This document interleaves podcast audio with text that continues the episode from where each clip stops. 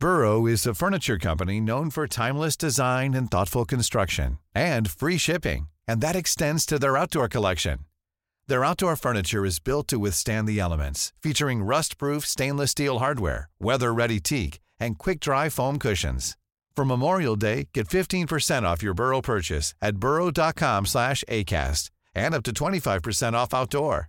That's up to 25% off outdoor furniture at burrow.com slash ACAST. Wow. Nice. Yeah. What you're hearing are the sounds of people everywhere putting on Bombas socks, underwear, and t-shirts made from absurdly soft materials that feel like plush clouds. Yeah, that plush. And the best part? For every item you purchase, Bombas donates another to someone facing homelessness. Bombas. Big comfort for everyone. Go to bombas.com slash ACAST and use code ACAST for 20% off your first purchase. That's bombas.com slash ACAST. Code ACAST.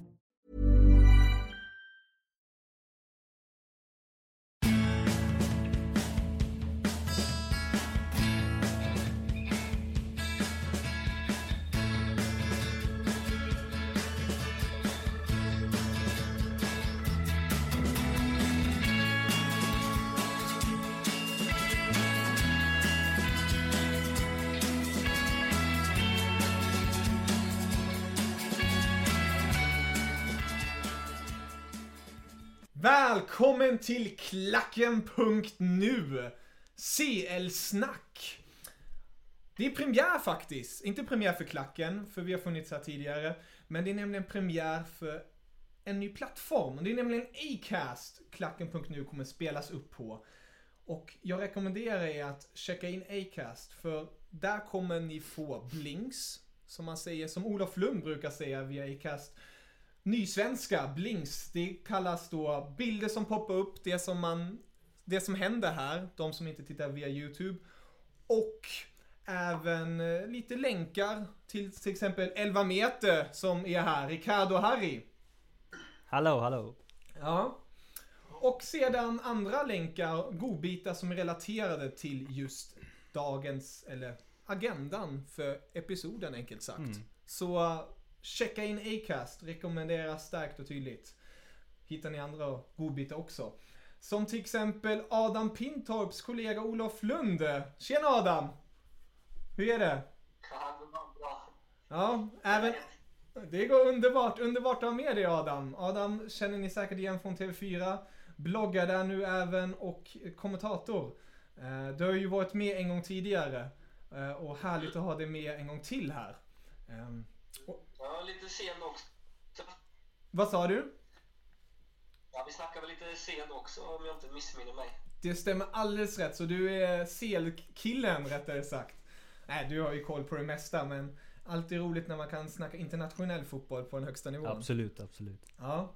Men jag tänkte agendan för idag. Dra igenom alla CL-matcher. Eh, Det finns ett riktigt par godbitar. Vissa godare än andra kan jag gissa på vissa tycker. Det finns ett italienskt lag med ikväll vet du. Exakt. Ett italienskt lag minst sagt. Och eh, några spanska också som jag gissar på att Harry och Adam gillar extra mycket. Och självklart tyska, det måste vi inte, måste vi inte glömma. Ehm, men jag tycker vi sätter igång på en gång helt enkelt och kör järnet. Mm, låter det bra? Klockrent. Klockrent. Grymt, härligt. Jag känner entusiasmen. PSG-Chelsea, första matchen. Eh, PSG går lite knakigt. Det går inte hem i ligan som man vill riktigt. Eh, och som jag vet Adam, du håller ju koll på Ligue Ö också genom din arbetsform om man säger så. Genom TV4 med till exempel Jesper Husfeldt. Vad är dina tankar kring just Ligue Ö-klubben PSG? Ja,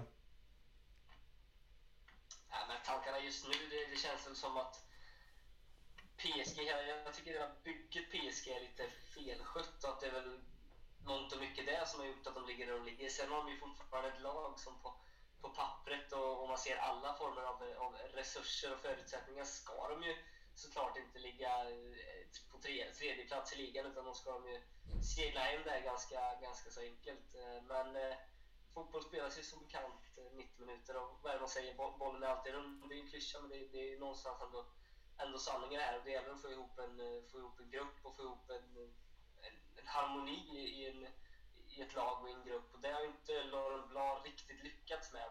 Eh, till skillnad från Amex, Lyon exempelvis, eller allra mest, och som, som leder just nu. Eh, men även Olympique Marseille som, eh, som eh, gått bra i stort sett hela säsongen. Eh, så det är väl egentligen det jag, jag känner mest med PSG. Sen som sagt, jag tycker att det är lite fel felbyggt vad gäller värvningar. Jag menar 50 miljoner euro på David Luiz.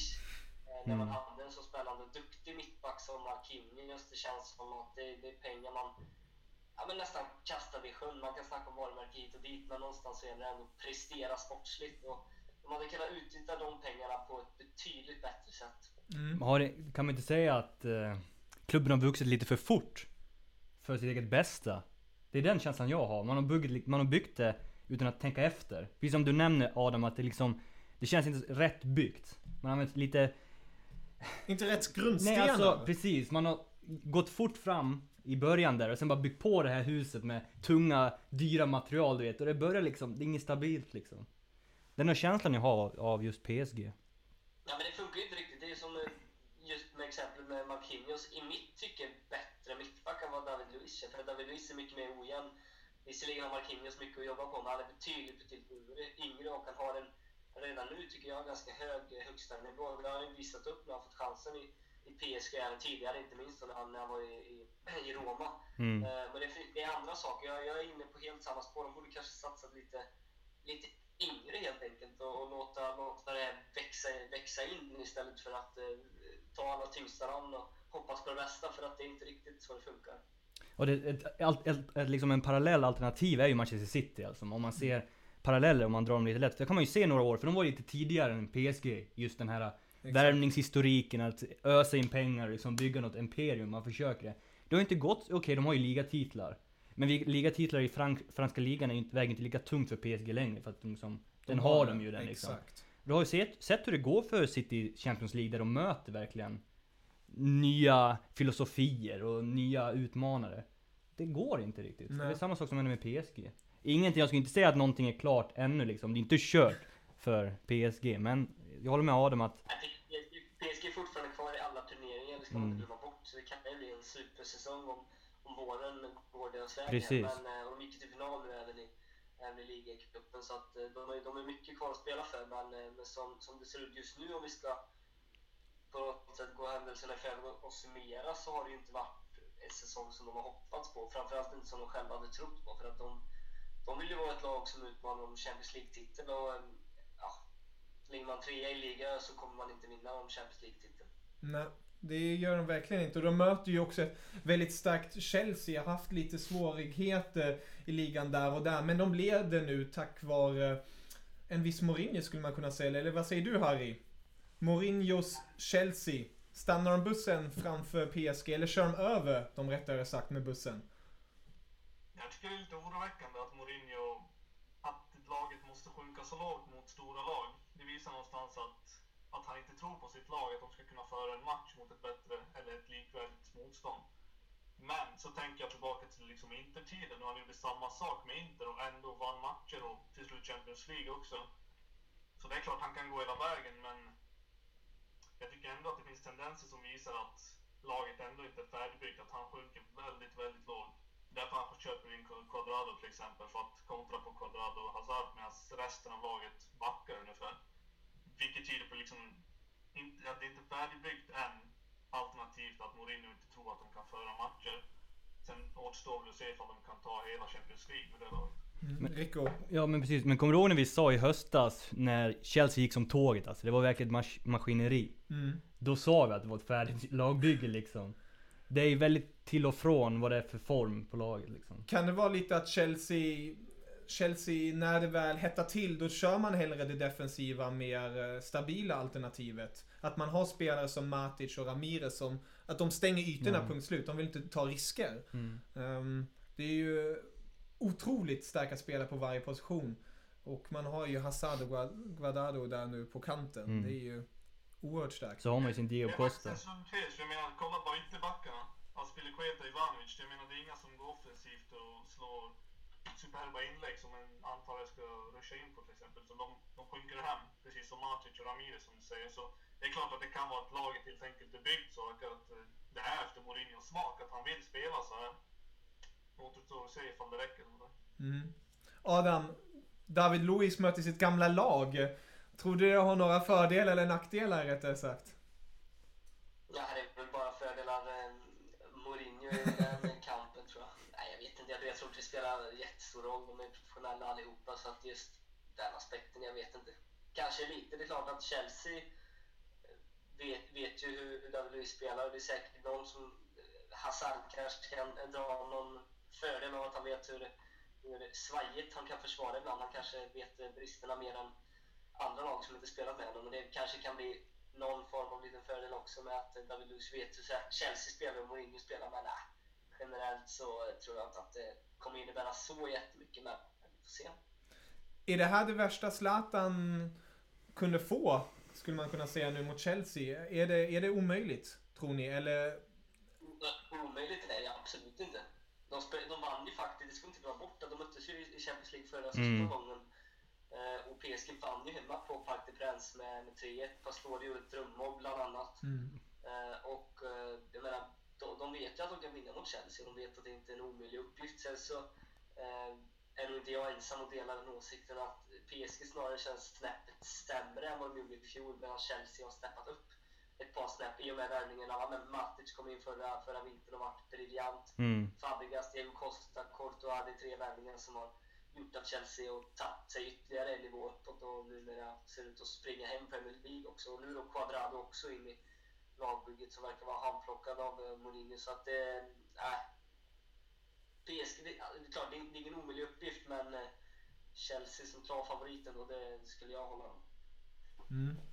Chelsea favorit. Du anser det också Rico, eller? Det gör jag. Det gör Det du. gör jag. Men eh, jag, vill, jag, jag fokuserar lite mer på det här Zlatan, Mourinho. Det är Ja. två karaktärer som förgyller en match utöver bara själva matchen i sig. Det ska bli kul att se hur de, hur de blickarna möts där i spelargången. Alltså, du vet, Zlatan kommer ju, han kommer ju vilja ge allt. När hans liksom favorit, det är, du måste jag erkänna, det är ju hans i princip favorit. Mm. Och eh, nej, det vill jag se. Mycket anekdoter kring dem också. Ja, precis. Det är en viss eh, fotbollskärlek där kan man verkligen säga. En romans mellan Zlatan och Mourinho. Ja, det blir minst sagt het match, men man spelar ju börja på PSGs hemmaplan. Ehm, om ni får avfärda ett tipp, som vi alltid gör så fint. Och vi börjar alltid med Harry här Adam, för att Harry har en tendens att sno andras tipp. Eh, så eh, Harry, ehm, du, får, du får ta den första här. Tippar vi hela liksom, returmötet och eh, första mötet, alltså vem som går vidare eller bara första mötet? Vi, vi kör första mötet. Vi kör första mötet. Första mötet. Jag säger väl 1-1. Vilket är bra resultat för PSG ändå med tanke på formen. Mm, 1-1. Adam? Nej, jag skulle, skulle sagt 1-1, men jag kanske får... Eh, ah, fasen alltså. Jag tror inte det blir så jäkla många mål. Jag, tror det blir ganska målsnålt. Jag kan väl säga så jag tror, jag tror Chelsea får med sig ett ganska bra resultat. Jag tror inte det blir 3-1 till PSG. 2-1 kanske, att de vinner med uddamålet, men Chelsea lyckas nog trockla in ett eh, bortamål också, det tror jag. Så att, eh, jag tror de har fördel när de kommer hem till Okej. Stamford Bridge. Chelsea fördel. Rico? Eh, Jag känner att matchen kommer nog bli upp, om det är någon av de här matcherna som blir öppen, liksom tur, returmötet eller den här. Då är det den här, för PSG går hemmaplan, Chelsea går liksom på bortaplan och senast blev det ju 3-1. David Luiz näta i sitt eget mål. Så jag tror på... Vi säger, vi säger 3-1 igen. 3-1 igen, en repris. Gör Zlatan mål? Nej. Nej, okej. Ja, det, vi får se. Jag tror även där, alltså om det är någon match som är lite öppnare, då håller jag med dig. Men det blir snålt ändå. Jag säger 2-1. För att gå emellan er allihopa Alltså, då har vi radat av den här biten. Tydligt och fint. Ehm, men jag tycker vi fortsätter. Nämligen till en match som är kanske den... Några tyckte den var den tråkigaste när jag hörde bland mina vänner. Nämligen Shakhtar mot Bayern München. Man tänker redan när man bara hör namnet Shakhtar mot Bayern München, det är klart. Men är det verkligen så klart redan, eh, Harry? Luis Adriano leder ju den skytteligan i Champions League, kanske på grund av en viss Ja. match nu. Eh, men vad, vad är dina tankar? Luis Adriano, kan han hålla på hemmaplan mot en Bayern? Mina tankar är väl att man aldrig ska underskatta lag från Ryssland och Ukraina.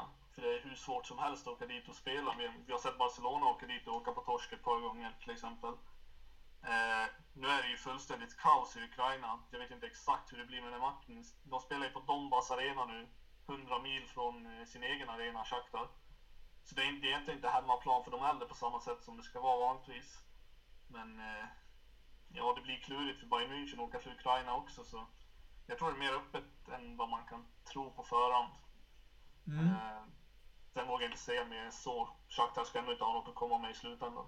Mm.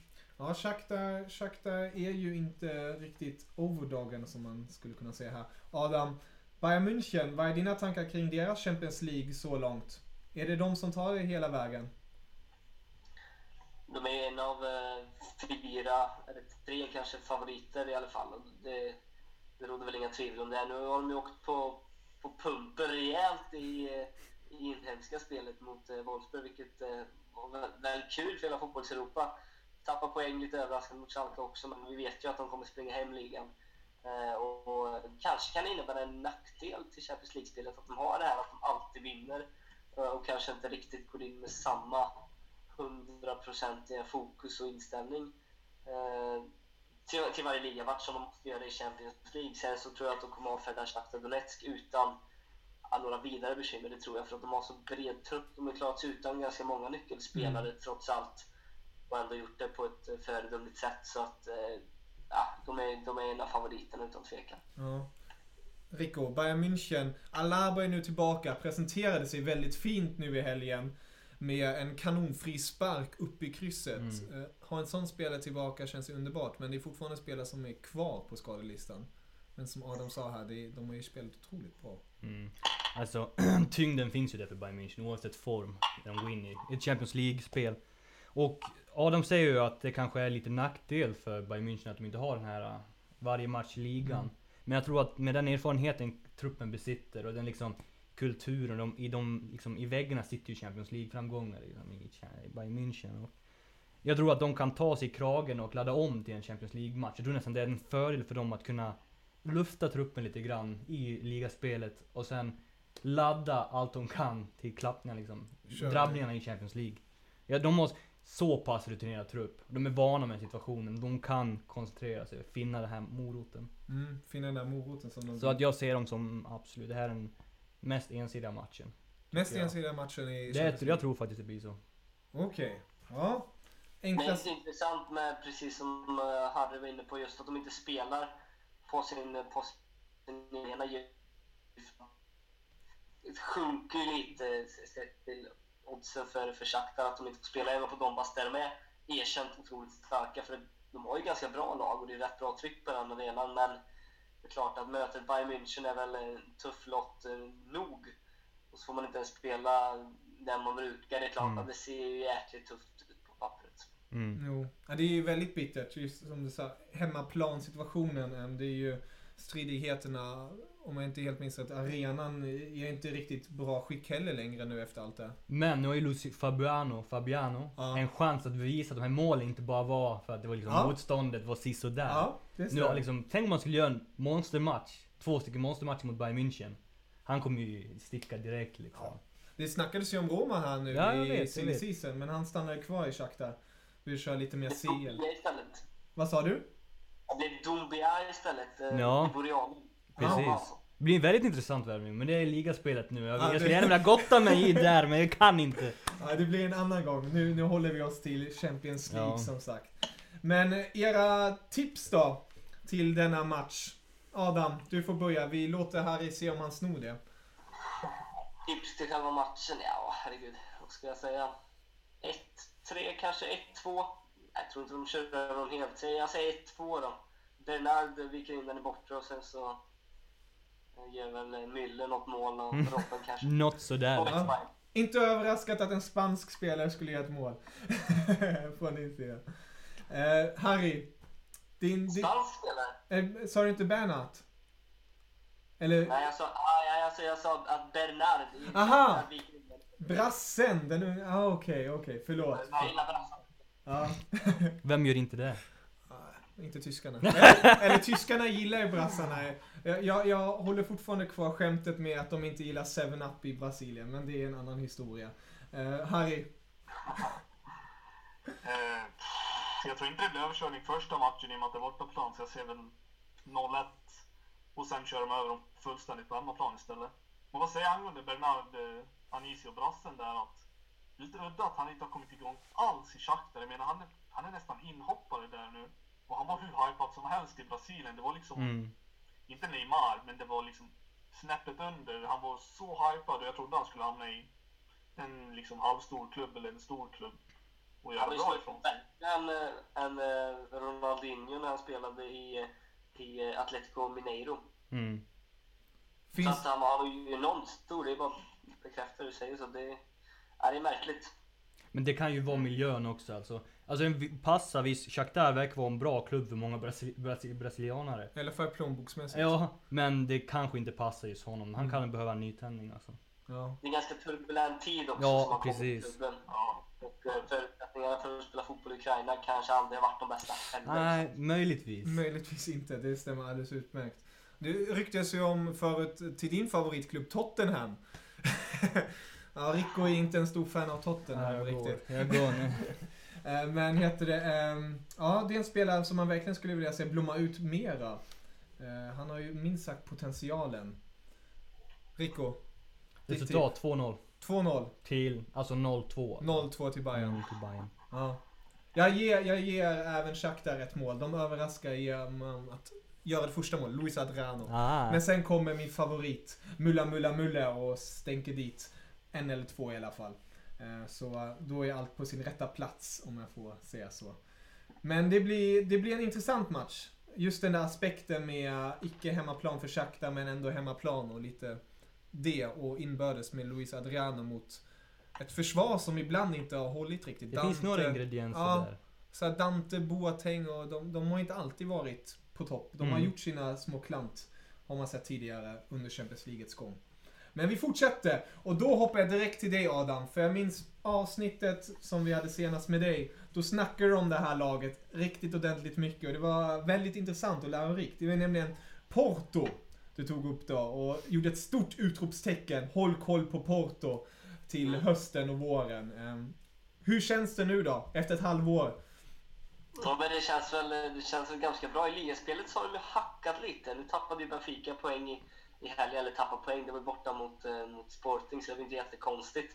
Eh, men de ligger två i ligan efter Benfica, men i Champions League-spelet så krossade de ju alltid sin väg i stort sett när de, när de gick vidare i en grupp som förvisso var ganska simpel då kanske med, med Shakhtar, eh, Athletic Club och Bate. Det var väl Shakhtar och Athletic som var lite luriga, men de lagen eh, över rumplade de ju ganska ordentligt eh, och ganska enkelt. eh, Så att eh, ja, jag håller ju kvar vid min teori att, att Porto blir ett jäkligt lurigt lag och i och med den här lottningen också. Mm. Att de vann gruppen och att de, att de fick Basel. Där jag, ja, jag tror ju på, på Porto, men det krävs att få ett bra resultat här i, i första matchen. För att Basel ska man inte heller underskatta. De ju dräpt en del eh, stora klubbar här de senaste åren i Europaspelet. Så att, eh, jäkligt lurigt möte. Underskattat tycker jag.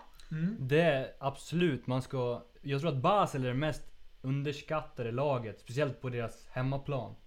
Det är så många lag som har åkt dit och trott att de skulle kunna göra vad de ville, men de har åkt dit liksom. Och fått väldigt hårt motstånd. Så jag håller absolut med dig att man ska passa sig faktiskt lite grann. Det är ett Basel som slog ut eh, Liverpool som sagt där. Harry, eh, ett Liverpool som hade velat den här platsen men Basel visade på mycket rutin där i Mm. matchen. Eller vad tycker du Harry om Basel? Ja, de har ju ett rutinerat lag, men fortfarande Streller på topp som eh, stänker dit några bollar. Och så har de en 17-åring jämte honom som har gjort succé. Liksom, så de, har, de har ett roligt lag. Jag vet inte exakt hur bra det är, men eh, de har sånt här som kan ha liksom, en riktig jävla high-match och alla presterar och alla talanger kommer fram. Och sen sjunka ihop nästa match. Mm. Och jag håller med Adam. Porto har ett räk- jäkligt bra lag som kommer göra bra ifrån sig förmodligen i år. Sen sälja för flera miljarder nästa säsong som de alltid gör. Och räka upp nya talanger. Jackson Martinez tog i Serie A. Ja, det är det så. Martinez är bekräftat att han kommer gå i sommar också. Ja. Kom igen, kom igen. Roma eller något. Ja, det är en spelare som många vill ha. Eh, och sen eh, bara för att ge lite fakta. Basel kommer sakna Fabian Schär för rött kort. Eh, och sen har jag hört någonting om Kesmero, spanjoren. Är det någonting, en skada där? Vet du något om det Adam? Eller Men då sa du? Casemiro. Eh, spanska inlånare spelaren. redan. Casemiro. Casemiro, tack så mycket. Jag kan inte uttala namnet. Casemiro. Han är brasse, han är brasse faktiskt. Han är inlånad från Real Madrid. Jag tror han spelade faktiskt senaste matchen. Så att eh, det är om han har skadat sig nu. Absolut i slutet i så fall. Annars har han spelat ganska mycket i Porto under säsongen. Okej, härligt. Då, då måste jag ju bara sett fel. Eh, Casemiro. Tack eh, Harry, du är min eh, tolk här. För namn. Alltså, Får man bara ställa en fråga till Adam? Han verkar följa Porto. ja, Eh, självklart. Ruben Neves, är all hype, är den är överhype eller är det befogad hype? Eh, alltså jag, jag, han har inte spelat lika mycket. Nu ska, nu ska jag inte sitta och säga att jag ser Porto vecka ut och vecka in. Eh, men han spelade väldigt mycket i början och kvalade bland annat till, till Champions League och då var han riktigt, riktigt bra. Han är ju han är väl 17 år, kanske typ 18 Mm. nu, men han är ju eh, extremt ung och en av, definitivt en av Portugals och en av Portos mest lovande spelare. Eh, Men sen har han inte riktigt tagit en startplats och det beror ju snarare på att de har så pass skickligt mittfält i Porto med, ja, Casemiro som, som en spelare och Héctor Herrera, mexikanen och Oliver Torres som bildar en ganska stark eh, mittfältstrio för han gillar att spela 4-3-3. Eh, Loctegi, spanske tränaren där i Porto. Så han har inte riktigt fått eh, lika mycket speltid som han fick eh, inledningsvis under hösten. Men eh, Hype, han är jätte, jätteduktig och det, han kommer nog, eh, vad det lider, säljas för enorma summor pengar. Men det blir nog inte riktigt än. Han måste nog stå på tillväxt i, ja men, säg ett eller ett par år i alla fall. Mhm. Harry sa också här samtidigt när du sa portugis. Eh, Quaresma, Ja. den gamla ytterfoten. Han som ska sagt. man behålla och bygga laget kring. Han, han gjorde ett magiskt mål häromveckan. Ja, jag vet, jag vet. Kanske har sett det i ett eller annat sammanhang. Yttersida. Jo, jag både älskar ribban och stolpen in. Han gör bara sådana mål. Alltså, jag- Självklart är det yttersida liksom. Har han någonsin använt insidan av sin fot den där spelaren? Men alltså, alltså när han kom till Inter, första, du vet, första turen där, och han... när han gick ut från spelarbussen hade han så här normal frilla. Inför första matchen i Inter hade han, jag tror han hade ett kilo hårvax och gelé i sitt hår. Alltså när han gled in där, jag blev bara wow vilken jävla spelare, så sög han men det skiter jag i, han är så jävla skön. Ja, han har ju sån utstrålning och karisma. Sen, just som ni säger där, yttersidan. Han har lagt patent på den. Skojar du eller? Ja, den är... Insidan, den kanske är lite öm fortfarande för att han inte har spelat så mycket på. Eh, Men ja, den här yttersidan. Han, roligt att se honom ändå. Han har ju haft ett tur, ett par vänder runt i Europa. Att han eh, bidrar med så mycket Ja. i sitt Porto. Han får ju spela mycket också. Exakt. Han får den, ja, det självförtroendet enkelt sagt. Men en underskattad match har också där Adam Basel Porto. Um, fotbollsunderhållning kan man väl säga då. För de som inte tycker att namnen är så attraktiva men vill se bra match. Eller? Ja, men verkligen. Och det är väl det, är väl det jag reagerar på när, när lottningen eh, ja, offentliggjordes, eller när, när det lottades om, eh, om åttondelsfinalen. Att så många verkligen spydde galla på det mötet. Jag menar, Porto eller Basel ska spela kvartsfinal. Jag ser det snarare som att laget som får möta Porto eller Basel i en kvartsfinal och går ut och underskattar dem, då kommer de fan kunna ryka Ja. om, de, om de inte ver- verkligen är på tå. Så jag menar, det, inget lag har gått till, till åttondelsfinal i Champions League på grund av tur. Eh, och jag menar, visst då Porto hade väl kanske en hyfsat enkel grupp, men jag, inte, jag, jag, jag tror inte på att det bara finns tur. Inte, inte i sådana här sammanhang. Så både Basel och Porto, det, är- det är två bra lag. Jag menar, Liverpool, som många fortfarande håller väldigt högt, de, de åkte ur på grund av Basel. Så att eh, det, det är inga, det är inga duvungar i något av lagen. Så att det, nej, jag, jag tror att det kommer bli tufft. Även för det laget som möter eh, antingen Porto eller Basel i, i kvarten sen. Och sen finns det en aspekt. Jag tycker att båda lagen är otroligt starka hemmaplan. Båda två är otroligt hemmastarka också. Vilket kommer ge den här matchen två totalt olika bilder tror jag. Ett första möte som kanske är Basel. Visst är det Basel som har hemmaplan? Första. Ba eh, Basel är Ja, första hemmamötet. okej. Där som kanske Basel kan vinna. Och så kanske blir totalt annorlunda. Det är det som är kul också med den här matchen. Mm, absolut. Vissa två helt olika matcher. Mm, precis, ja. precis. Det är som två olika matcher. Ja. Ja, det är underbart i CL som sagt. Det är väldigt viktig poäng. Alltså, inga dåliga lag är med Mm. längre. Eh, Och att matcher kan bara vända sådär. Underbart. Men Rico får börja den här gången. Ditt tipp? Uh, jag tror ändå att Porto har, de har den här kvaliteten där framme. Det är otroligt. Så jag tror de tro, eh, ta, tror att de tar ett oavgjort i första matchen som de är nöjda med. 1-1 säger vi. 1-1, okej. Adam? Nej, jag, tror, jag tror den här matchen kommer kunna, det kommer kunna hända grejer. Porto är inte så kända för att ligga och, och, och försvara och de har alldeles för många offensiva spelare som inte riktigt kan försvarsspel. Så att jag, jag tror det kommer kunna bli en del mål. Jag säger 2-2 då. Okej. Och Harry till sist. Pff, svårt att tippa. Alltså, jag, jag ser att Porto vinner väl med 3-1 eller något. Som Adam säger, de har bara en högsta växel. De har väl ingenting att backa hem på. Så det blir ju tuta och köra. Mm, tuta köra. Och vi får se om det blir två helt olika matchbilder som vi sa där innan. Det, det, minst sagt, checka in det. Alltså inte underskatta den matchen tycker jag. Ehm, jag tror även på hö- 2-2. 2-2. Jag kör, jag kör på det. 2-2. Kures med yttersida. Det Ja. känns ju, om man, får- om man får säga så, sa, samma, samma dag nästa vecka spelas ju Schalke Real Madrid. Jag menar, matchen kan vara över. Hela mötet kan ju vara över efter 30 minuter. Mm. Så att sappa över till Basel eh, Porto för lite underhållning då kanske. ja. Bra, över, ball den här gången. Jag vet inte. ja, bra övergång där Adam. För det är ju Schalke mot Real Madrid vi ska gå på till den här matchen. Och då vill jag bara säga kan det, känns det inte lite, lite skräll? Jag har sagt lite skräll här och Rico har skrattat lite åt mig när jag sagt att det kan bli skräll i den här matchen. Men jag tänker, Real Madrid med skador som Kedira, James, Modric, Pepe, Ramos. De föll oerhört tungt mot Atletico Madrid. Självklart har de toppspelare som Ronaldo, Bale och Toni Kroos som jag så gott gillar. Men kan det här inte vara riktig, riktig liten chans? Om man ska möta Real Madrid någon gång, är det nu. Eller hur Harry? Ja, så är det defin- definitivt. Jag menar, vi har, vi har hyllat dem hela säsongen samtidigt som vi har lyft lite svagheter. Och så kommer 4-0 mot Atletico förra, förra helgen och blottar allt som är svagt med Real Madrid för tillfället. Jag menar, Gareth Bale gör sin sämsta match i säsongen, Ronaldo gör sin sämsta match i Reals tröja basically. Alla var helt under isen. Jag vet inte ifall det blir en positiv reaktion av det hela, att de kommer ut och fullständigt kör över Schalke. Eller att Schalke liksom eh, kapitaliserar på de här misstagen och utnyttjar dem. För Real har inte ett bra defensivt lag för tillfället med Ramos och Pepe borta. Marcelo kommer komma tillbaka, vilket måste vara bättre än vad Coentrao presterade den här matchen. Men det, det återstår att se om liksom Nacho gör en så här blek insats igen. Han har fått väldigt mycket cred för att han alltid gör det hyfsat eller bra när han får spela. Alltså han gör aldrig misstag. Fast den här matchen var, alltså det var fullt av misstag av han och varann. Man har ju matchen... Då får vi väl se, men det kommer bli mål åt båda hållen i alla fall. Och som madridista så är jag pessimistisk som vanligt. Men man har ju som sagt matchen mot Deportivo. Nu i helgen va? Ja. Hemma också. Har jag för mig. Ja, men. Nu mot, man har ju chans nu i alla fall att reparera lite av sin tappade moral. Mm. Om man har tappat mot Madrid förmodligen lite grann. Kan vara en chans att komma tillbaks. ja, där kan man kanske tanka lite. Adam, fallet eh, mot Atletico Madrid.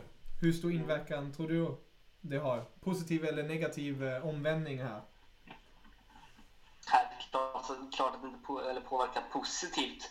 eh, Att, att stupa i ett derby med 4-0. Alltså, de, de, det var den största förlusten sen de förlorade med 5-0 mot Barcelona 2011 var det väl. Eh, Så att det, det är klart att det påverkar och slår hårt mot en klubb som, som Real Madrid. Men eh, kan man se någonting positivt av det så, så är det väl att de, de måste rannsaka sig själva och, och ta sig i kragen på ett helt annat sätt. Eh, Men sen så det, det har kommit ännu tyngre av som du var inne på med Kediras skada nu borta tre veckor.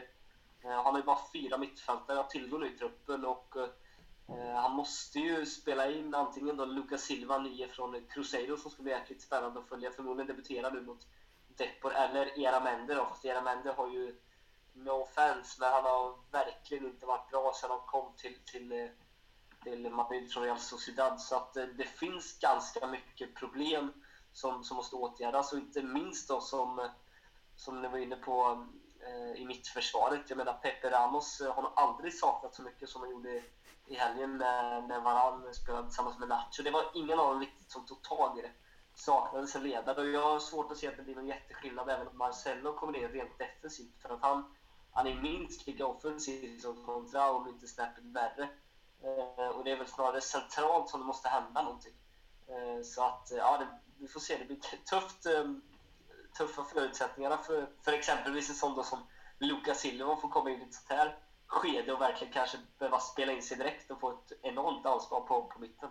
Mm. Det blir oerhört ansvar. För det är ett Schalke som mötte Real och fick torsk senast. Som alla minns så gott. 6-1 blev det va? Ja. Hemma. Ja. Schalke. Eh, och jag tror Torsk det, alltså. Precis, och jag tror det finns någon revanschlust i det där. Och kunna ha chansen med spelare som Huntelaar, alltså bara tänka honom där framme med den där nosen för, jag, jag vet inte men det känns som att Huntelaar kan verkligen slå till mot de här Nacho Han Varane. gjorde grundmål i den här matchen Huntelaar. Det stod ju redan 5-0 eller något. Han gjorde ett magiskt mål Ja, just matchen. Så han har ju gjort mål mot dem i alla fall. precis. Han vet hur det Ja, jag, jag känns. faktiskt. Alltså chansen, chansen har väl aldrig varit bättre för Schalke att, eh, att verkligen försöka knäppa eh, Real Madrid på näsan. Jag håller fortfarande Madrid som stora favoriter här, men jag tror inte att det blir 6-1. Eh, det, är, det har jag svårt att se. Ja, alltså jag, jag tror, det, ah, jag vill hoppas. Jag tror på hemmaplan att det till och med kan bli oavgjort. Eh, om Schalke spelar korten rätt. Det är absolut möjligt. Absolut möjligt. De är ganska hyfsad form också, Schalke. Det är inte helt... Ja, ja. De gjorde ju oavgjort mot Bayern, ändå om Bayern hade en match, en man mindre där. De spöade Gladbach. De spöade Gladbach senast. ehm, och det känns som att spelare som Kevin Prince vill bevisa sig i Europa mera. Man har... Han saknar Zlatan. Han saknar Zlatan, precis. Ehm, så det blir turbulent match tror jag. Alltså mittfältskamper. Om man säger så här. ehm, Real Madrid eh, måste i alla fall göra mer mål än vad de släpper in. Det var väldigt bra sagt. det jag menar är bara att ehm, mål... Jag tror om Real Madrid gör mål så tror jag man har ganska mycket vunnit. Mm. Det blir, ja. Du har stora förhoppningar på Schalke. Jag tror, vet. jag som är lite mer neutral i den här frågan Ja. ser inte att det är sådana chanser. Finns, alla har ju det. Man har en chans men... Nej, Nej, tyvärr Kevin. vad är ditt tipp? Jag tror det blir 3-1 till Real. 3-1 till Real. På uh, Schalkes hemmaplan. Ja. På Schalkes hemmaplan. Okej, Harry. Ditt tipp? Åh jäklar. Ja, alltså jag, hur jag än gör så blir det att tippa med hjärtat. Så...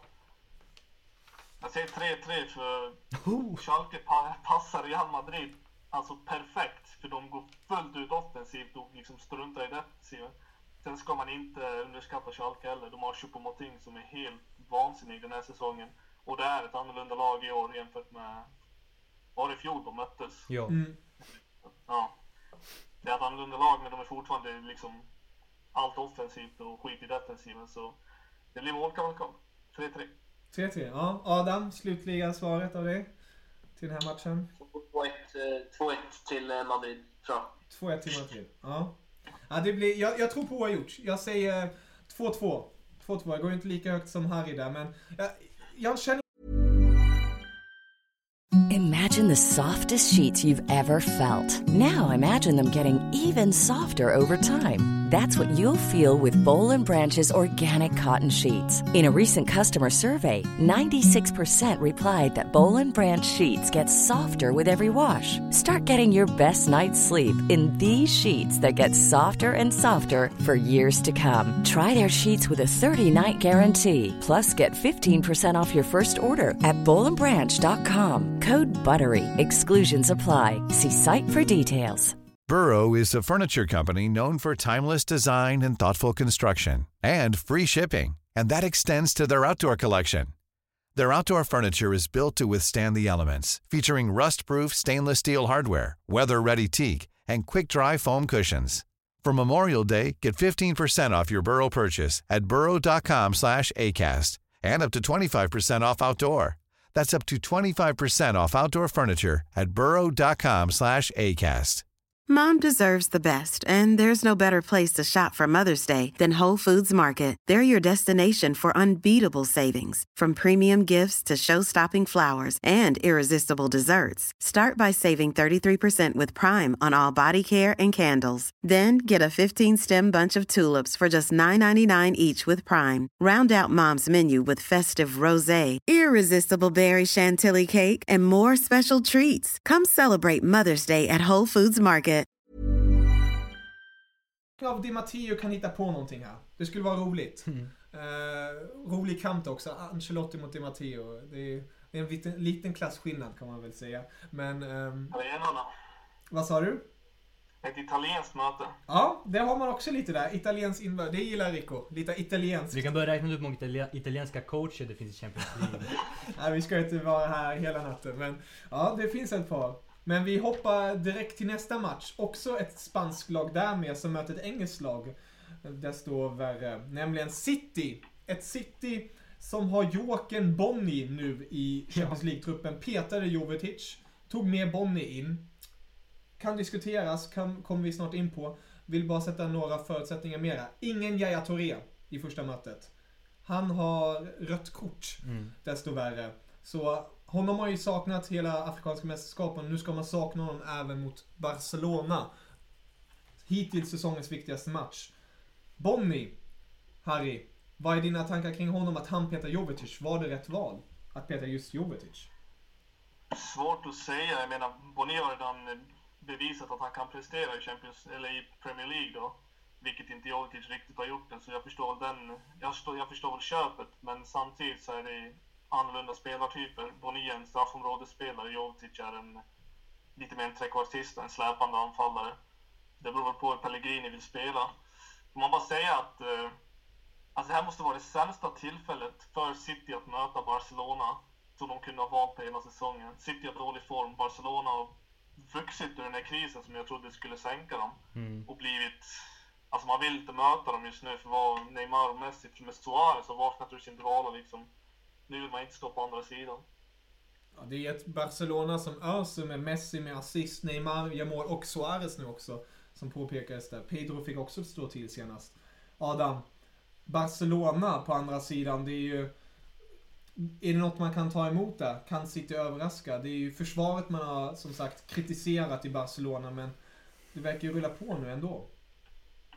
Ja, jag, jag, jag skrev om det efter, efter 5-2-segern mot, eh, mot Atletic att eh, det spelar inte så stor roll om man släpper in två mål om man har en spelare som är inblandad i fem framåt. Eh, nu är inte Atletic Manchester City, men det är samtidigt inget dåligt lag. Och i den formen som, som hela anfallstrion med Messi absolut i spetsen har varit riktigt bra ända sedan nyår. Då kommer det bli mål framåt och frågan är om det inte blir för många för City. För att jag tycker väl lik, likväl som att Barcas försvar har darrat så ser inte balansen i City helt, helt eh, kompakt ut heller. Eh, så sett. Eh, och det var väl samma sak i fjol för de möttes ju förra årets Champions League också. Eh, och då blev det väldigt ståhej med Demichelis utvisning och sådär. Eh, Men eh, jag tror att Barcas individuella kvalitet kommer fälla avgörandet oavsett hur, ja, men hur, hur, hur defensiva spelet ser ut egentligen hos, hos Barca. För att jag tror att de offensivt är lite för bra för City just nu i alla fall. Harry? Eh, förlåt, Rico. Ehm, en tanke kring det här med Bonny bara, lite Mm. snabbt. Jag tror han vill ha mer renodlad striker. De har ju Agüero där och Dzeko som inte... Som kan driva Ja, som driver. Istället för att ha en Jovetic, de har många sådana, du vet. Sådana spelare som spelar trekvartista. Och eh, att få med en renodlad striker som Bonny är nog tanken för Pellegrini. Och jag förstår honom ändå. Men det är lite konstigt samtidigt men... Ja, det, det, det är ju kritiserat så. Mm, men jag, jag, jag ser ändå logiken bakom Logik, det. ja. Ja. Om du går nu till eh, City, om jag skulle göra så här. Om City skulle göra en Mourinho och bara parkera bussen där bak. Nej. Skulle det inte Det gå... var ju lite de gjorde i första mötet senast. Alltså i förra, Ja, förra precis. Champions League. Då var det ju den här straffsituationen som öppnade dörrarna för Barca egentligen. Annars så gjorde ju City ganska bra eh, första halvlek vill jag minnas eh, när man eh, ställde sig extremt lågt. Man spelade väl med två vänsterbackar om jag inte minns fel på, på kanten också. Så att eh, förvisso kanske lite väl pessimistiskt på hemmaplan men, men det kanske är så man måste spela. Jag vet inte. Jag tänker bara, om man kör så defensivt och sen har man spelare som Agüero där framme som verkligen kan göra det där lilla extra och det kanske är lite för mycket hopp på honom. Jag vet inte, men kan det inte vara det? Sen har man spelare som Navas, blixtsnabb Mm. på kontring. Och det är just det där centrala mittbacksparet som inte har gått så bra i Barcelona. Ja, vi har ju pratat om det. Ja. Och alltså, jag har ju varit jättekritisk mot mittbacksparet i Barcelona, men de har ju tydligt gjort det bra. Mm. Helt otroligt. Det måste vara en stor eloge till Luis Enrique faktiskt. Men som du säger, City har ju tyngden bakåt. Defensivt väldigt, helt okej liksom. Duktiga. Ett mittfält som är tungt. Sen har de den här kreativiteten där fram. Så det är väl, deras största chans är precis som de gjorde förra gången, att backa hem. Och då var det som Adam säger en straffsituation som var den liksom Öppnade. nyckeln. Men den här gången kanske det är, turen är lite mer åt deras håll. Mm. Man vet aldrig. Ja, ska det bli intressant, för man ska, man ska tillägga och poängtera det att det är ett annat Barcelona rent Mm. ja, men spelmässigt, eller spelmässigt eh, nu jämfört med då. För att då spelade ju fortfarande Xavi och var helt ordinarie. Eh, det är han ju inte nu, utan nu spelar de ju ganska tydligt och har satt en startelva med, med, med Rakitic, Busquets, Iniesta på mittfältet och så den här trion med Neymar, Suarez och Messi längst fram. Och det är, en, det är en, en offensiv som gör att de håller inte i närheten lika mycket boll. För att Xavi är ganska unik, i alla fall i modern tid, på, på just det. Hans rörelsemönster och hans sätt att hålla i bollen och, och styra tempot. Uh, Rakitic är inte riktigt samma spelare. Han är lite, lite mer direkt, lite mer på, vill slå den avgörande bollen. Lyfta bollarna lite mer, ungefär som Fabregas gjorde i Barca, som han gör även i Chelsea. eh, Och Arsenal för den delen. Eh, Och det gör ju att de, ja, jag tror att det är någon chans eh, för City att dominera spelet mer så är det ju när de möter den här plan med Barcelona. För att de har ju ändå spelare med egenskaper eh, och kvalitet nog för att göra det. Sen, som Kevin var inne på, de saknar Yahya Touré i första mötet. Det gör ju kanske att, att de ändå tvingas eh, sjunka lite lägre och inte riktigt våga tro på det. Eh, för det är klart att det är fortfarande ett skickligt spel, spelförande Barcelona även med Rakitic. Men, eh, men det är ändå, ändå en liten eh, grej att poängtera att Barca inte riktigt vill spela som man har gjort de senaste åren utan vill gå lite mer direkt. Mm. Och, ja, vi får se hur City agerar. Inte samma rutin helt enkelt där i mittfältet som verkligen kan förmedla, som du säger där med spelet. Det är ju en viss skillnad på spelarkvaliteten. Um, Harry, har du några mer tankar kring City? Är Yahya Tourés bortgång verkligen den avgörande nyckeln? Att City, om City, om Yahya skulle vara där skulle det kanske bli en helt annan bild med i mittfältet. Att han skulle kunna dominera på ett helt annat sätt. Ja, men definitivt. De kunde lägga upp hela spelplanen på ett annorlunda sätt. Nu har de ju Fernando och Fernandinho. För båda är tunga, båda är halvtekniska. Det går inte att bygga ett spel runt dem. Så det kommer väl bli liksom en... Eh, det att de spelar lågt igen då. Fast som Adam är inne på, med spelare som Rakitic som går direkt, lite mer direkt den här gången så tror jag att eh, Barca har ett bättre, liksom, alltså bättre förutsättningar nu mot ett lag som City än vad de hade i fjol. Mm. Det, det blir spännande minst sagt tycker jag. Och första mötet är ju i så kallade Citys hemmaplan, Eaton Stadium. Om jag uttalar det rätt nu. Jag är inte så bra med uttalet här. Men Rico nickar och säger ja. Ehm, första mötet då. Första Rico. mötet, det blir en tight historia. 0-0. 0-0. Ja. Adam? Ja, Jag tror att det kan inledas ganska likt som, som förra mötet, men eh, nej, med så mycket offensiv kvalitet på den fotbollsplanen så kan jag inte se att det inte rasslar till lite. Ja, Jag säger ja, 2-2, ett- 1-2 kanske, 1-2. 1-2 till Barcelona. Ja. Och Harry? Ja, Jag skulle ju också säga 1-2. Jag vet vad ni tänker nu, men... Ja, alltså jag kan inte tänka mig att Barca inte vinner matchen, men jag tror ändå att City liksom kontrar in en boll via en sån som Navas. Så jag säger väl 1-3 då. 1-3, okej. ja. Jag säger eh, även där oavgjort. Jag tror på 1-1. Mm. Eh, nu kanske jag är lite för optimistisk. Uh, hjärtat talar lite mycket 1-1 just nu. För jag skulle vilja se att det blir oavgjort så att City får med sig en liten, liten känning. Det skulle vara roligt om City inte går till Camp Nou och känner att nej, det, det är över. Att de har en slags en fot med, Mm. om man säger så, med Yahya Touré tillbaka. Jag tror den matchen kan bli riktigt intressant. Men en annan intressant match som vi går till nu, som en viss kamrat bredvid mig här nickar och ler åt extra mycket. Det är ett visst, i mina ögon, nu kanske det är jätte mainstream om man nu ska kalla det så, men kanske det, det mötet, Juventus mot Dortmund. Alltså vissa kanske tycker det, det är Dortmund, ligger där nere i Bundesliga. Eh, måste däremot säga en sak som är aktuellt idag. Royce har skrivit nytt kontrakt till 2019. Kan diskuteras om det är på grund av att BFAB ska få mer pengar för en försäljning eller om han verkligen blir lo- lo- lojal till klubben. Eh, men jag är den aningen att det här Dortmund är starkt i Champions League och att de kommer vinna på grund av underdog-känslan som de inte haft på länge, men som de har nu. Men Rico, vad tycker du? Pogba. Paul Pogba. Ja. Carlos Tevez. Ja, alltså jag, jag kan fortsätta. Nej, alltså jag känner mig otroligt motiverad för den här matchen. För ett år sedan hade man varit lite skraj, du vet. Under Conte, trött formation, jag tjatar om formationen. 3-5-2 fungerar inte efter allt som gått. Allegri, överträffat förväntningar på många, inte mina. Jag visste att han var en duktig coach, man sett det tidigare. Han hade ett material i Milan som inte alls talar för framgång. Nu möter man Dortmund som, ja, ligger där de ligger i tabellen. De lever på mycket gamla åsikter. De här hypen som var kring dem har sina fanskaror kvar, du vet. De tror på sitt Dortmund. Men det här blir en smällraket grabbar. 3-0 på Juventus Stadium. Boom. Låt de här neutrala grabbarna köra istället. Ja, ah, okej, vi kör lite till neutrala planer. Harry, vill du ta över efter Ricos fina uttalande här? Ja, what to say? Han har väl sagt allt. Nej, men eh, Dortmund går uselt i ligan, alla vet väl det. Eh, fast de, vi har ju sett dem i enstaka matcher, hur bra de kan vara. Eh, nu såg jag mitt favoritpar tillbaka i ligan, eh, Shine och Gundogan på mitten där. Och så vinner de med 3-0, det är allt jag säger.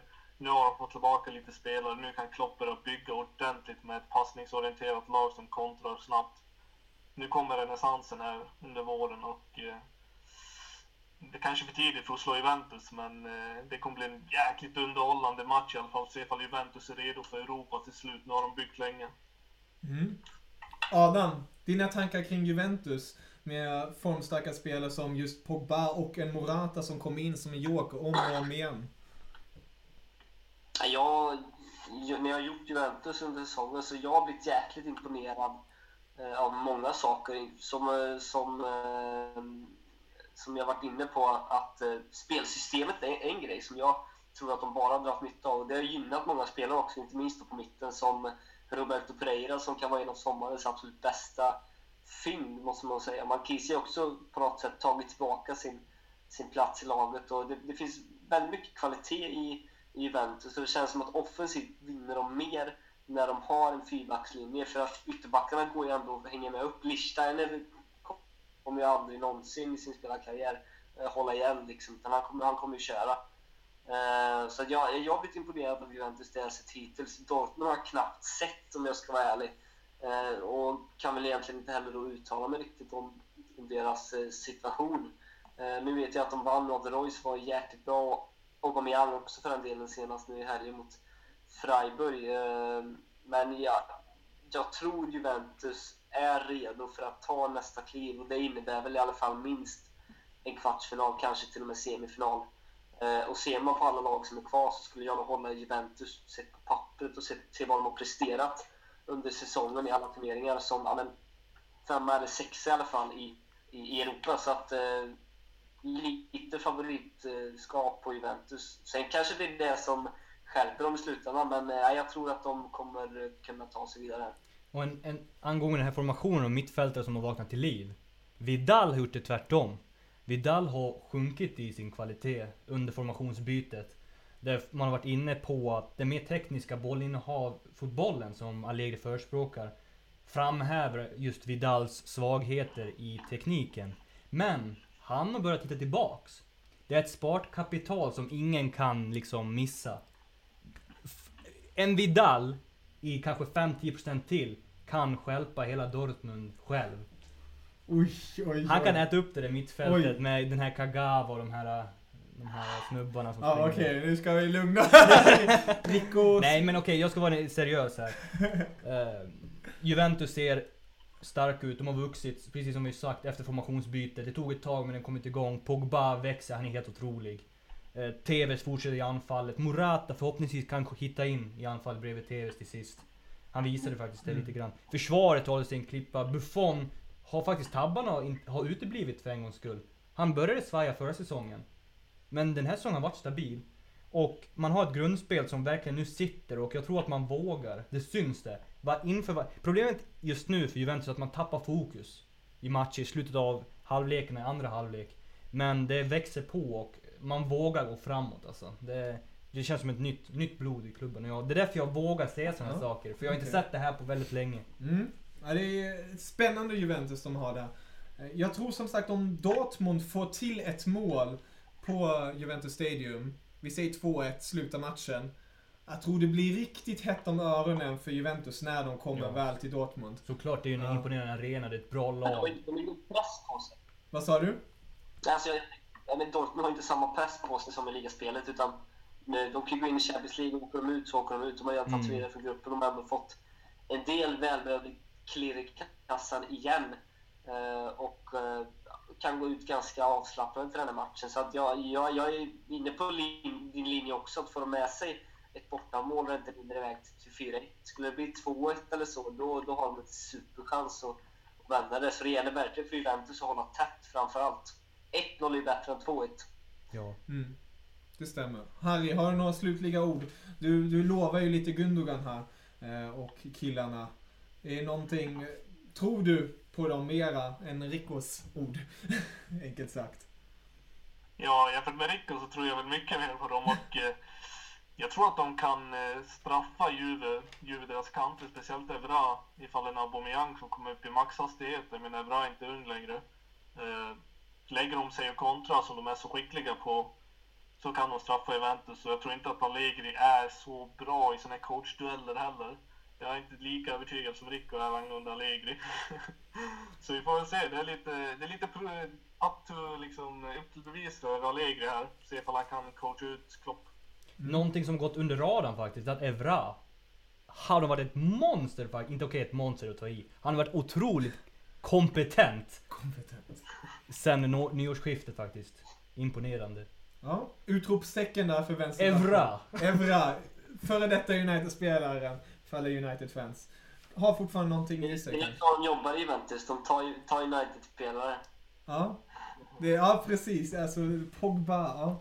Det är nog någonting TVs. som många TVs. Nästan sådär. Ja, det är också. Det, det finns någon samma koppling där. Ja. Ja. Vi tar dem och bara gör dem ännu starkare kanske. Vem vet? Det blir spännande minst sagt. Ehm, jag frågar inte ens Rico vad det blir för något, för att det, det, det finns säkert inte ens tillräckligt siffror som han säger att Juventus är mål på. Eh, Men Adam, vad säger du? Första mötet i Juventus Stadium. Resultat? Ja, herregud. Det är klart, jag kan inte säga emot mig själv, men jag ändå håller Juventus som lite favorit. Och säga 2-1 då? Nej, jag, jag tror väl att Juventus vinner med... säger 3-1 och så klarar de med, med nöd och näppe sen på eh, Westfalenstadion. Okej, mm, spännande. Harry?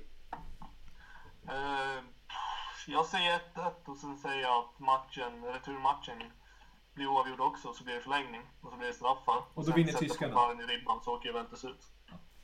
Straffar vinner tyskarna. Heidi, Heidi, du vet jag vet vart du bor. Ja, nu. Inga, jag. inga allmänna hot här nu. Jag vet att jag kan lägga hästhuvud. Du kan vakna upp med hästhuvud. Ja, nu, nu talar italienare med fulla hjärtat. Ehm, vi går bort från hästhuvuden och går till ett England som möter ett franskt lag. Li, blir lite reunited, lite eh, stänga kistan för Wenger på ett sätt. Nämligen Arsenal mot Monaco. Ett Arsenal som jag måste säga har verkligen levererat den senaste tiden. Fin formtopp. Eh, Cazorla minst sagt har verkligen visat var han ska stå. Özil och Walcott har kommit tillbaka från skador och blivit som nyförvärv nästan. Och sen har man ju ytterbacken Bellerin som eh, tar åt sig nu.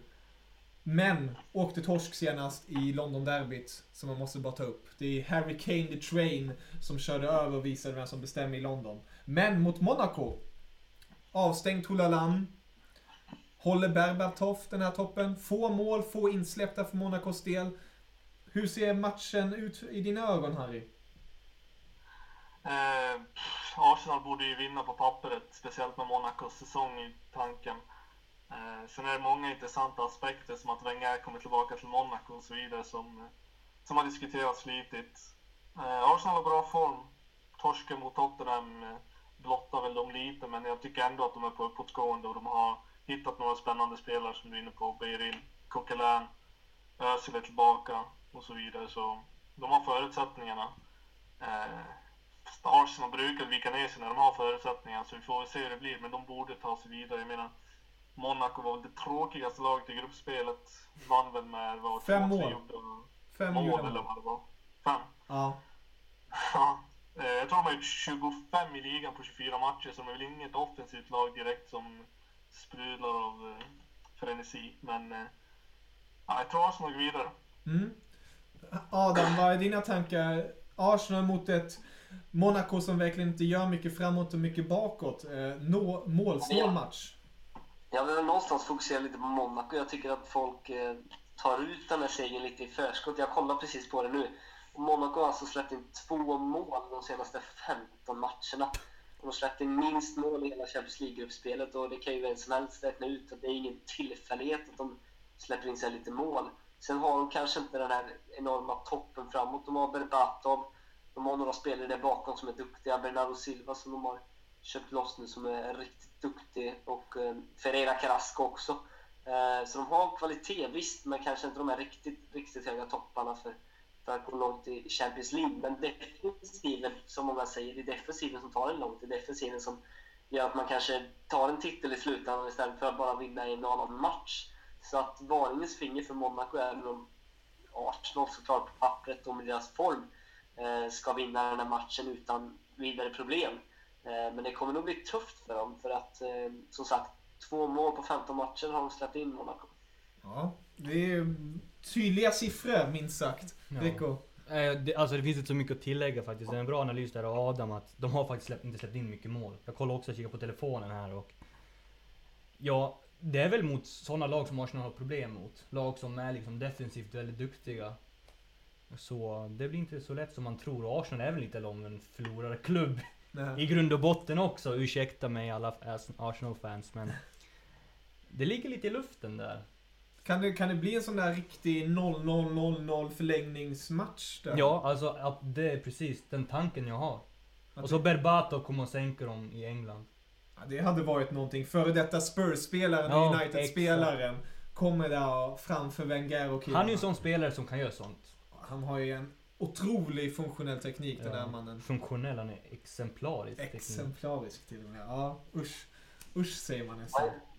Att, att Arsenal börjar hemma också tror jag är en enorm Mm. fördel för Monaco för då kan de verkligen gå ut och verkligen spela sitt någonstans grundspel utan att skämmas för det och ligga lågt och försöka bara få med sig ett resultat. Och får man med sig 0-0 eller 1-1 eller ja, men till och med 1-0 Arsenal så äh, då kan de bli lite skakiga, Mm. Wengers mannar inför returen. Så att, eh, det, är, det är något som talar för Monaco att de börjar borta. Ja, verkligen. Vad ska vi tippa den här matchen nu då? Vi har snackat mycket om målsnålhet och så. Ska man enkelt säga 0-0 den här matchen? För att vara riktigt tråkig. De känner... Vad sa du? 4-4. Oj! Oj! Nej, nej, det kommer bli... ja, Jag tror, jag tror det kommer bli kanske 1-1. Någon, det kommer bli... Jag hade, inte, jag hade inte lagt pengar på mer än två mål. i. Ja. Harry, du får den här gången... sn- 2-1 Arsenal. Ja. 2-1 Arsenal. Ja, ja. Harry, du får sno den här gången, äh, heter det, tips om du vill. Nej, jag köper deras analyser och att det blir målsnålt, så jag ser väl 1-0 Arsenal. 1-0 Arsenal. 0-0. 0-0. Jag kör, jag kör på 1-1 där. Jag kör också på oavgjort. Jag tror Arsenal kommer känna ut Monaco mycket och Monaco... Jag tror att alla matcher blir oavgjorda genom hela Champions League. Vad sa du? Du tror att alla matcher blir oavgjorda? Ja, ah, det känns... Alltså, jag har någon så här... Första matchen blir alltid någon sån här... Man känner in varann. Du vågar inte sticka ut hakan riktigt här känns det som. Vad sa du? Du vågar inte riktigt sticka ut hakan här känns det Jag, jag, jag kom i andra matchen. Jag safear lite. Jag måste vara neutral här. Jag kan inte gå in. Alltså, jag gick ju för vinst för Bayern. Eller? Den, den skrällen! Ja, ja, det var kanske lite fel. Jag kan, jag kan skrälla i nästa omgång, för där tror jag faktiskt på ett skrälläge, ändå om formen inte pekar åt det. Det är nämligen Leverkusen mot Atletico Madrid. Eh, Jag sa det innan julen att jag tror på att Leverkusen kan skrälla. Jag tror jag får bita och äta upp mina egna ord nu efter Atleticos underbara form och en reunited Fernando Torres i Atletico Madrid-tröjan. Eh, Den så kallade Torres-effekten som har lagts på Simeone. Det är otroligt. Ehm, Adam och Harry, ni båda är båda La Liga eh, älskare i grunden. Ehm, hur ser ni på detta Atletico Madrid? Kan de nå hela vägen som förra året kanske. Med den här, den här glädjen. Det känns så, de gjorde ju lite taskigt mot Barcelona, men Barcelona har en nyckel mot Atletico Madrid. Det vet man sedan tidigare. Eh, men mot Real Madrid visar de riktigt starka fötter, minst sagt. Ja, jag, jag sa det redan i, redan i våras att när de förlorade Champions League-finalen att jag tror inte vi har sett det bästa av Simeones Atletico än. Det kanske vi inte gjort nu heller. Men jag menar 4-0 mot, mot Real Madrid på det sättet och det var ju det var 17-4 i skott. Real Madrid skulle skapa knappt en målchans. Det var när det stod 2-0 efter 20 minuter så var det liksom att de öste på ännu mer.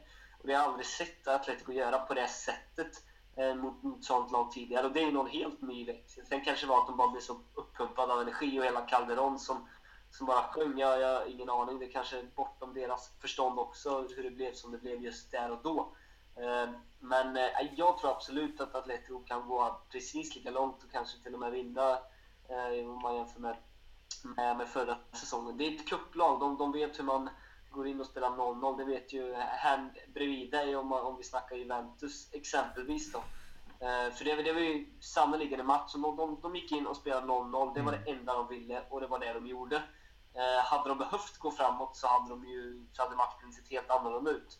Eh, och säkert kunna rasta till både, både framåt och, och bakåt. Men det, det är ett kupplag och därför tror jag att de kommer kunna gå riktigt, riktigt långt. Mm. Det är, jag, jag hoppades ju på Leverkusen att de skulle skrälla till här, men det är, det, det, jag får verkligen äta upp mina egna ord, tror jag. Så som Atletico har verkligen ställt upp och visat sina styrkor. Eh, som du sa, det är ett kupplag verkligen, Harry. Ett kupplag som kan gå nästan hela vägen. Är det också den åsikten? Ja, definitivt. Som du sa om Leverkusen också. Jag trodde också att eh, de skulle ha mycket att komma med. Jag gillade deras spel och allt sånt, men nu har Atletico hittat sitt spel till slut. Under hösten så var de, de var bra, de vann sina matcher och så vidare, men de hade egentligen inte hittat ett spel. Nu har Griezmann kommit in i det hela och det är som ett helt nytt lag som kan köra över vilka som helst. Eh, vilket kommer göra att liksom Leverkusen är den perfekta motståndaren egentligen, för de vinner genom att göra mer mål än sina motståndare, att de öser in, släpper in samtidigt. Atletico släpper inte in mål, det går knappt att göra mål på dem. Samtidigt som de minst gör ett mål på hörna liksom, sen mot ett sämre, en sämre defensiv så kommer de garanterat göra fler mål. Så nej, Leverkusen alltså det, det ser mörkt ut för dem ifall inte Chalanoglu gör några frisparks eh, drömmål som han alltid gör. Uh, får jag fråga er, hur tycker ni Mandzukic, hur viktig är han för det här Atletico Madrid? Om man jämför med Diego Costa som var liksom vital.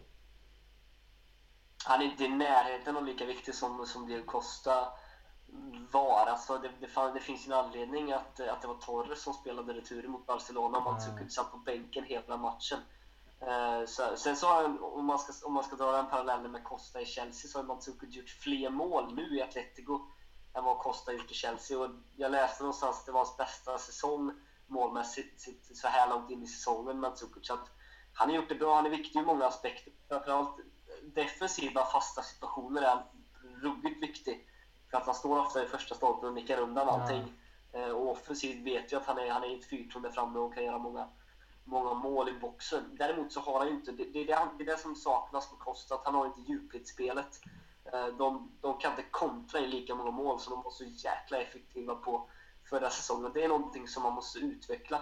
Eh, Sen har man ju Griezmann. Han, Griezmann är lite mer mediapunta, i alla fall nu under Simeone, har gjort det väldigt bra. Han är inte riktigt den spelaren som hela tiden sticker iväg på djupet, men de har kombinerat det där lite bättre senaste månaden. Det är som, eh, som Harry var inne på, eh, och det är väl en av anledningarna att de har gått så mycket bättre.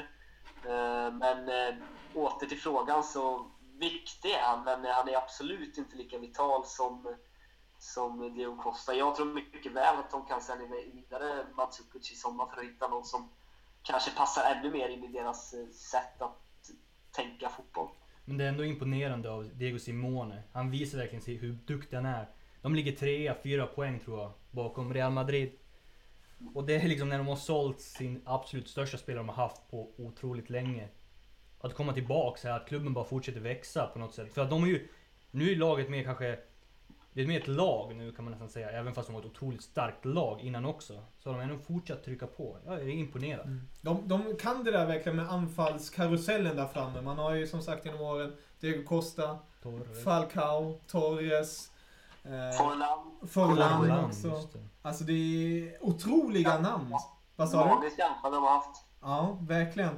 Och det känns som eh, Falcao, han skulle nog vilja vara i Atletico Madrid nu. I alla fall med hans eh, målsnålhet just nu i United. Han gör en Fernando Torres nästan. Han skulle Mm. kanske behöva en sån flytt till Milan och sen till och sen köra, skeppas iväg till Spanien också. Milan är anhalten för avdankade. Sen, som, som, hade, som hade uppskattat. Jag läste härom, häromdagen, eller igår rättare sagt, att eh, Jao Miranda, då, mittbacken i Atletico, hade snackat med Felipe Luis i Chelsea som var, var lite trött på livet i Chelsea. Han har inte riktigt fått- fått chansen där. Han, Mm. Eh, Mourinho föredrar ju Aspilicueta som vänsterback trots att han är högerback i grunden.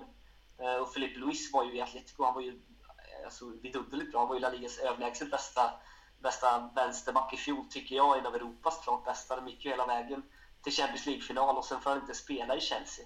Eh, Så han, apropå spelare som är sugna på att komma tillbaka till Atletico, så tror jag nog att han eh, också är en av dem. mm. Mm, det är verkligen. Det skulle ju vara någonting. Mi, Som- men Milan först. Men Milan först, Milan först. Milan. Milan först. Milan... På positionen. Kanske en koppling där, för Milan är intresserad av Guilherme Siqueira som är Ja, vänsterback i Atletico just nu. Fast nu har han börjat prestera, gjorde ju fina assist senast och utvecklat sitt defensiva spel här under Simeones vingar. Så att, eh, ja, vi får bara se hur det blir. Ja. Det, man, många skulle nog vilja vara under Simeones vingar tror jag. ja, jag tror det är nyttigt Ja, det för känns så. Jag hade också kunnat tänka mig att... Vi, vi sticker dit på eh, en weekend eller två eller tre eller ett halvår eller ett år. Ja, jag, jag, sak, jag saknar den där... Vin, alltså, jag vinnarskallen, men jag saknar jävla anammat liksom. Jag, Mm. jag är ingen slipare, så jag hade nog inte riktigt gått hem hos Simeone. Men jag tror fan För många spelare. spelare skulle ha höjt sin nivåer under Simeone alltså. Eller under, alltså, det är intressant. Vem skulle ni, ehm, nu är det kanske lite taskig timing men Simeone och Klopp, det är två Conte. Alltså, unga spelare. Okej, okay. Conte också, men nu tänkte jag bara ta fram de här två. Eh, men vilka... Tror ni Simeone går nu efter säsongen? Nu spårar vi lite ut från CL här, men det, det har snackats lite om det. Men tror ni att han, han stannar kvar och är lojal? Lite det... Ja, jag är väldigt tveksam eh, till att han skulle lämna Atletico. Möjligtvis i framtiden. Det är, det är klart han kanske inte stannar i, för evigt, men eh, jag har svårt att se att han går innan hans kontrakt är slut. Och jag tror att han kan förlänga och stanna ännu längre. För han har, han har ett finger med i hela det här projektet. Vi ser spelare som kom in och gjorde bicicletamål och en assist nu. Saul, han är ju 20 bast. Det var han som placerade honom i Rayo förra säsongen. Och han tänker hela tiden många steg framåt. Angel Correa som blev utsedd till bästa spelare nu i U20. Eh, sydamerikanska mästerskapen när Argentina vann. Eh, kommer ju stanna i Atletico hela våren fast inte spela för att eh, de har redan tillräckligt med, med icke-EU-spelare så att säga med Raúl Jiménez, José Jiménez och Miranda. Men han kommer, han kommer stanna i Atletico under våren för att liksom formas under Simeone på träningar och det är klart att han, han gör ju inte de här valen och han bygger inte det laget för att bara dra iväg. Sen känns det lite som att han vill ha något känsloband till den klubben han tränar. Många, många har ju eh, höjt fingret för att han en dag kommer träna Lazio eller Inter. Och det är möjligt att han kommer göra det, men just nu, vart de klubbarna befinner sig jämfört med Atletico, så känns det som att nej, det vore som att börja om lite från noll igen. Så att, eh, nej, jag har svårt att se att eh, Cholo lämnar eh, Atletico i sommar. Men den tiden kommer också där man vill börja om. Jo, Den kommer. Och då finns det klubbar till exempel som Inter Ja, eller Lazio. Då är det, det ska bli intressant. Ja, det blir väldigt intressant. Kanske, ja. Ja, jag vet inte. För de som håller på Inter kan väl inte göra annat än att hålla tummarna bara. Ja, verkligen. Kan man verkligen se. Eh, Även PSG har ju sagts vara väldigt intresserad av en viss Simeone. Eh, Men ja, vi får se hur det blir. Eh, Det känns som att, jag vågar faktiskt säga, jag säger första tippet här. Jag säger 3-0 för Atletico Madrid. Oj. Kör ut direkt. Mot min egen hemmanation, det svider i hjärtat. Men om inte Bellarabi gör något helt otroligt och vänder hela steken. Men jag har svårt för att se att Atletico Madrid kan rubbas. Ro- Rico. Rocco. Jag tänkte säga Rocco nästan här. Eh, vi kör väl, nej jag tror att det blir en 2-0 till Atletico också. 2-0. Harry? Eh, det är väl Leverkusen som har hemmaplan Ja. Första matchen. Jag tror inte att Atletico går ut och tokkör första matchen då, men eh, säg en eh, 1-2 i alla fall. Chalanoglu smäller in en frispark men Atletico vinner med 2-1. Okej. Adam? Nej, jag tror att... Eh, jag tror inte det blir, som han är inne på, jag tror inte att de kommer gå ut och köra full fart framåt utan eh, nu har de ju Kocke borta skadad så kommer ju förmodligen Raúl Garcia att spela. Så jag säger att de vinner med 1-0, Raúl Garcia nickar in en hörna Ja. eh, och att de försvarar hem 1 Ja, ja det var högt tippat det där med hörnan. Ehm, Så nu har vi checkat igenom alltihopa, alla matcher. Så jag säger slutliga frågan bara, för att bara göra alltid. Vilka två kommer stå i finalen i nuläget? Bara första två namnen. Det är jätte, ingen analys, någonting. Bara två namn rakt ut, spotta ut. Rico. Chelsea mot... Nej! Okej, Bayern München. Jag får vara tråkig. Chelsea mot Bayern München, okej? Nej, Barca. Barca. Chelsea-Barca. Chelsea-Barca. Adam? Eh, jag tror Bayern möter Atletico Madrid i finalen. Oh. Harry? Eh, Barcelona, Atletico. Barcelona, Atletico. Ja, spännande. Jag säger Bayern, otippat nog. Eh, mot, eh, jag ville, jag var nära på Atletico Madrid där också, tänkte lite på dem. Bayern Monaco. Ja, Bayern Monaco! Monaco! Med, med Liverpool, de försvarar sig till final. Ja, precis. Och något mål som inte är mål på vägen. Och... Precis. Och Mot Juventus Mot. Juventus gör självmål, Ja. Juventus gör självmål. Pogba skjuter, råkar Ja. skjuta fel håll. Eh, ja, vi, vi kör på den. Alltså om den skulle gå in då tror jag att jag kan leva en, ett förmöget liv resten av Ja. livet. Eh, men härligt, härligt att ha er med som sagt. Eh, och återigen, checka in Acast när ni hör detta, för där är det blinga. Då kommer ni se lite blings. Ni som inte har checkat in Acast kommer inte få några blings, helt enkelt. Men ni som har checkat in Acast får lite blings, lite bilder, lite eh, fina länkar till bland annat 11 meter, som Harry och Rico står för. Och även kanske en länk till Viss Adams podd. Kan det stämma? Kanske det? Ja, vem vet? Ja, nej, det tror jag inte. Kanske. Olof Olofs podd kanske. Oh ja, okej. Olofs podd. Jag, jag poddar eh, länkar till kollegan Olof istället. Eh, men som sagt, Acast är någonting att checka in. Eh, och även checka in 11 meter, måste jag säga. Det är, det, det är som jag säger, det är, det är så att fingrarna sprudlar där av eh, känslomässig kärlek till fotboll. Eh, och även Adam, minst sagt. Som har börjat blogga nu på Fotbollskanalen. Det är ju underbart att se. Ja, Och kommentera matcher också va? vad sa du? Mm. Absolut. Börja kommentera matcher, skönt att se, höra någon med passion. Jag säger inte Mm. att inte mina kollegor har det, men det är skönt i alla fall. Ja, absolut. Ja, Vi får se om det blir något, eh, något La Liga framöver. Det är mest Serie A och Liga jag har gjort här än så länge. Jag ska göra Monaco nu i helgen faktiskt. Oh! Kommer med inside sen inför Arsenal-matchen. Ja, precis. Underbart. Underbart. Heter det, att höra Adam nu kommentera. Ja, riktigt häf- häftigt alltså. Ja, det är alltid nu senast Fotbollskanalen Europa. Ser man Adam Pintorp där nere. Fin sammandrag i det hela. Ehm, Så det är gött. Nå, Ja. tack gubbar. Jag, jag, tänk, jag, tänker, jag tänker vi låser det här. Katten här börjar hoppa runt lite och börjar vilja ha mat. Så jag tackar för mig denna gång eh, och tack för er. Tack själv. Tackar. Fler som behöver hungriga nu. Ja, precis. Fler som börjar. Magen kurrar. Fotbollen älskar men, men den mättar inte alltid Nej. på samma sätt. Så vi tackar för oss och vi kommer återkomma, som sagt. Det här är klacken och som jag alltid säger... Wiedersehen. Arrivederci.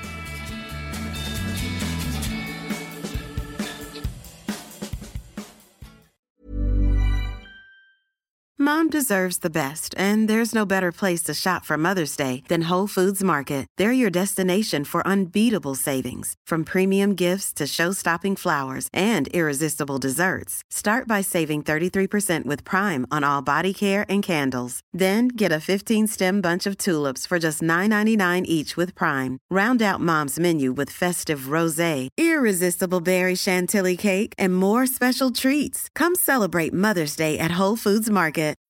When you need mealtime inspiration, it's worth shopping Kroger, where you'll find over 30,000 mouthwatering choices that excite your inner foodie. And no matter what tasty choice you make, you'll enjoy our everyday low prices, plus extra ways to save, like digital coupons worth over $600 each week. You can also save up to $1 off per gallon at the pump with fuel points. More savings and more inspiring flavors make shopping Kroger worth it every time. Kroger, fresh for everyone. Fuel restrictions apply.